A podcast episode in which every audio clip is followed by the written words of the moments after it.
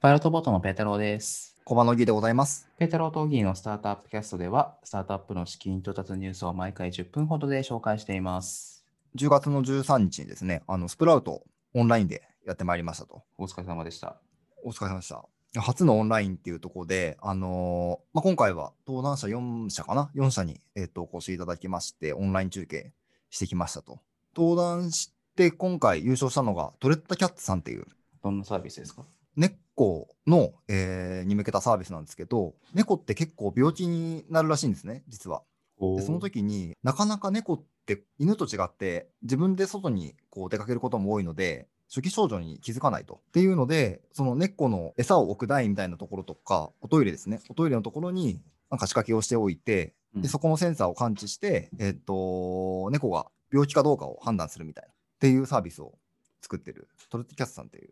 へ人ーが、はい、優勝しましたね。すごい面白かったです。え、それどうやどんなサっービスなんてだろう判定するの病気かどうかって。っていうのがなんか体重が減少してないかとかおあとはあの尿の成分って言ったかな尿の頻度みたいなところからその腎臓機能がなんかちゃんと正常に動いてるのかどうかみたいなところを、えーっと診断するみたいですね結構多い数の猫大多数の猫が腎不全とかであの亡くなる場合が多いらしいんですよねほうそれを未然にし防ぐっていう効果があるみたいですねほう、なるほどね。じゃあ IoT ですね、猫猫の。 IoT ですね猫の、うん。オンライン自体どうで した、いやめちゃくちゃ大変ですよねオンラインイベントってっていうのを 身に染みましたね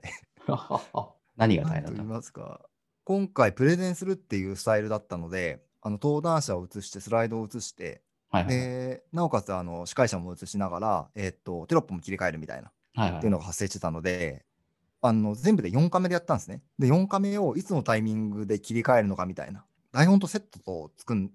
たんですよほなのでこのタイミングではこの人を映しといてとかこのタイミングでこのテロップを差し込んでみたいな指示書とかが結構、えっと複雑になっててう。はいそはういうはいのをい、作るのは結構大変だったりしましたね。なるほどね。あと本番もなので、てんやわんやですね。あの、 いろんなトラブルがありまして。 いや、あるよね、トラブル。なんか、リハーサルまでは入ってたのに、本番で音声がいきなり入らなくなるとか、 あるあるあるある。なぜか知らんけどある。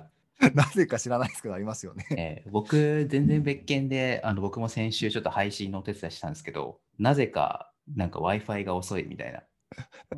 あれですよね。準備してるときは問題なかったんですよね。 もう50メガぐらい出てるんですけど、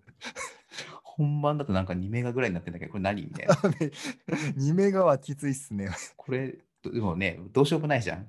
どうしようもないですね。ねだから配信は大変なんだよね、本当に。配信はね、なんかどうにもできないですよね。そうなんだリアよルイ。ベントだったらごまか、ごまかせるっていう言い方はあれですけど、うん。何かできるじゃないですか。なんとでもできる。そう、だからね、運営者としてはなかなかやりたくないっていうね。もうね、ほんとそうですね。お腹痛くなりますよ。はい、っていう話でしたと。じゃあ、まあ、そのニュースは好き、スプラウトのニュースはまた出てくるのか知らないですけど、今日のスキンプラスニュースいきましょうかね。じゃあ、1件目、また宇宙ですよ。宇宙ですね、スケールが。スケールがでか大きい。ですよ。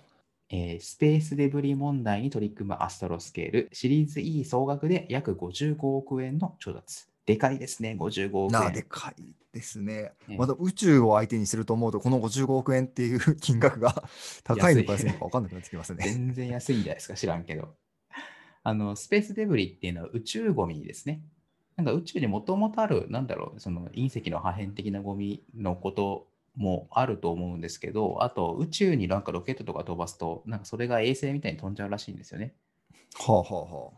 で、そいつを回収する事業らしいです。あ。なるほど。ゴミにぶつかっちゃうとかっていうのがあるんですかね、もしかしたら。うんでしかもねあその、だんだん宇宙に行くサービスも増えてるじゃないですか。やればやるほど増えてるし、多分その宇宙ってめちゃくちゃ広い、当たりますけど、めちゃくちゃ広いですけど、地球の周りを回るとかは、なんか軌道が決まってるような気がするんですよ。気がするんなですよるほどね。うんはいので、やっぱりそういうのがあると邪魔なんじゃないですかね、当然ながら。なるほどね。スペースデブリ問題。これって、このアストロさんしかやってないんですかね。どうだろうちょっとそういう単位で僕調べたことないんでわかんないんですけど、ね、あの、ちょっと一個気になる技術があって、えあのーまあ、55億円調達して、これからこういうことやっていきます中に、法規制に対して、まあ、取り組んでいきますって書いてあるんですけど、宇宙の法規制ってどうなってんだろうと思って。え確かに。誰が法律決めてるんですかね。なんかあるのがね、国連条約的な、ああ、でもそういう単位ですよね。誰が決めてんだろうと。まあ、気になり細まかいすよねことはね、これから決めていくんだと思うんですけど、少しずつっていうところです。今年度打ち上げ予定なんですね。大型デブリ除去実証衛星機っていうのを。ああ、らしいです。楽しみですね。そうですね。いやぜひ頑張ってほしいですね。はい、次行きましょう。えー次は、オリー研究所、オリ姫っていうサービスやっているんですけど、5億円調達しましたと。で、このオリ姫というのは遠隔操作で自由自在に動か動かせる小型分身ロボットなとるかほとか、ど。はい。あと、まあ、それで派生して、視線入力システムによる意思伝達装置とか、えっと、遠隔操作で肉体労働を実現する織姫 D とか、あと、あと、外出困難者の新しい働き方を開拓することを目的としたアバターギルドなどの製品サービスを提供しておりますと。こなんか夢ありますね。これすごい。れすごいよねロ。ボット。はうい。ん、ちょっと僕、こう話を聞いたのが、もうちょっと数年前なので、もしかしたら今ちょっと事情変わってるのかもしれないんですけど、なんか当初は、あの健常者じゃなくて、障害者の方が、まあ、ベッドにいなければいけないという方もいらっしゃいますよね、その病気とか先天性のものとかで。まあ、そういう方でもコミュニケーション取りやすいようにしようっていうのもが目的だったと聞いております。まあ、でも確かにね、そのロボットが動いてくれるなら現場にいる必要ないですからね。そうですよね。うんこのアバターキルドっていう製品とか、まさしくそういう概念なんでしょうね。そうですね。でもロボットを動かせるようになったらね、その重いものを持つとか、そういうのも簡単になってくるじゃないですか。なんか最近 Amazon の人とか、ヤマトの人とか、なんかめっちゃ走りながら配達してくれてるじゃないですか。そうですね。うん、そういうのもなんか変わってくれるというか。確かに。そうしたらもう、織姫がやってくる未来もありえますよね。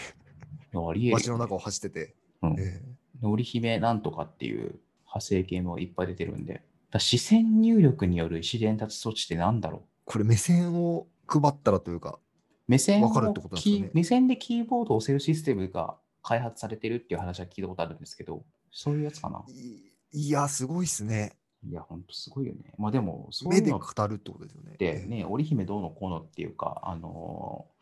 なんだろう、スマートグラスとか、そういうところでも使うと思うんで、そんなにね、10年も20年も先の技術じゃないような気がするんだよね。いやそうしたらもうめっちゃ便利ですよね。目でこういろいろ指示して動いてくれるっていうロボットってことですもんね。っていうところですと。はい、で今日最後いきましょうかね。はい、えー最後、個人 EC をノーコードでアプリ化する Appify が、えー2億円の調達しておりますと。ノーコードでアプリ化ってどういうことなんですかね。まあ、そもそもこの Appify っていうのが、月額1万円未満のサブスクでアプリを簡単にノーコードで作成できると。まあ、あのコロナ、まあ、コロナ関係あるかどうかちょっとあれなんですけど、ベースとか Shopify がまあはい元気ですよと、今。まあ、あの当たり前ですけど、ベースだったらベース上にそのショップがあるわけなんですけど、それをアプリ化できるとほうほうほいうサービスらしいです。う。えー、ってことは、ベースとかだと、まあ、ベースとかもアプリもありますけど、そのプラットフォームに乗りますけど、そうじゃなくって個人でアプリができるっていう、店単位でアプリができるってことなんですかね。そうじゃないですか。これはどういうメリットがあるんだろうその一般的なウェブサービスがアプリを作るときのと同じようなメリットなのかな他にも何かあるのかなんですかね。決済がついてるとかは特殊なんですかね。なうん、でもそれだったら別にベース上でやればいいじゃん。いや、そうですね。そうですね。なんかちょっとあるのかないのか、すみません、わからないんですけど、まあ、でもノーコードっていうのはコードなしで作れるってことなんですね。そうですね、最近の流行り言葉ですね。あでもこれでね、個人とか中小企業、アプリ作るの今までお金かかってたけど、できない、お金かかるからできなかったっていう人が、まあで簡単にできるようになるんだったら、まあめっちゃいいですよね。っていうところです。あの、パイロットポッドキャストはですね、今、Spotify、SoundCloud、Apple のポッドキャストアプリで配信しておりますので、ぜひ聞きやすい媒体で聞いていただければと思います。はい、それではペータローとオギーのスタートアップキャストでした。さようなら。さよなら。